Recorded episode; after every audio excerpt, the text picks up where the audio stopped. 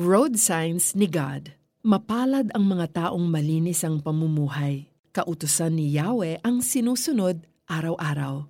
Mga awit 119 verse 1 Isang tourist guide ang nagmamaneho ng sasakyan patungo sa lugar na papasyalan ng mga tourist. Habang nasa daan sila, marami silang nadaan ng traffic signs at signboards. Sabi ng isang turista, ang dami namang traffic signs at signboards. Sagot ng tourist guide, iyan pong mga road sign ay para mapadali ang daloy ng trapiko at mas madali tayong makakarating sa ating paroroonan.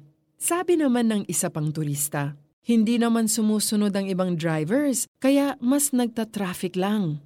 Hindi nga mahirap isipin kung ano ang mangyayari sa commuters kung walang road signs and traffic symbols. O di kaya naman ay may road signs pero walang drivers na sumusunod dito. Malamang may maliligaw, mawawalan ng direksyon, at maaaksidente. At hindi malayong may magkagulo at mag-away dahil sa sobrang traffic. Ayaw nating sumunod sa batas trapiko kasi pinipili nating mag-iba ng direksyon o mas gusto nating mag-shortcut para mapadali ang pagbibiyahe.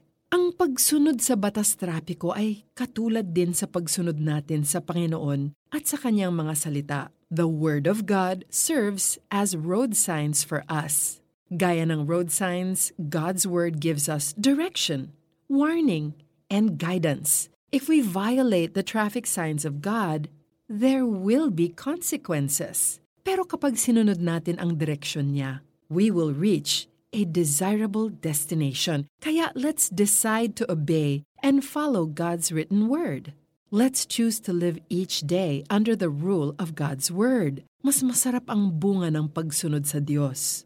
Lord, gusto kong sumunod sa inyong mga salita, pero minsan pinipili ko ang sarili kong gusto. Bigyan ninyo ako ng desire na gawin ang kalooban ninyo.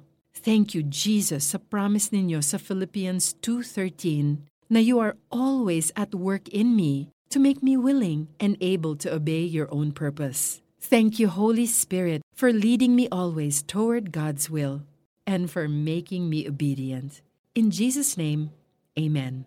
For our application, gumawa ng isang sign na makikita mo araw-araw as a reminder to read and obey the Word of God regularly. Isulat mo rin ito. God is always at work in me to make me willing and able to obey His own purpose. Ang Diyos ang kikilos sa iyo para masunod mo ang Kanyang salita. Mapalad ang mga taong malinis ang pamumuhay.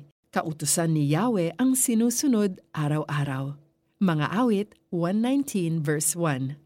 This is Joyce Burton Titular, praying that we will always recognize the road signs of God in our lives.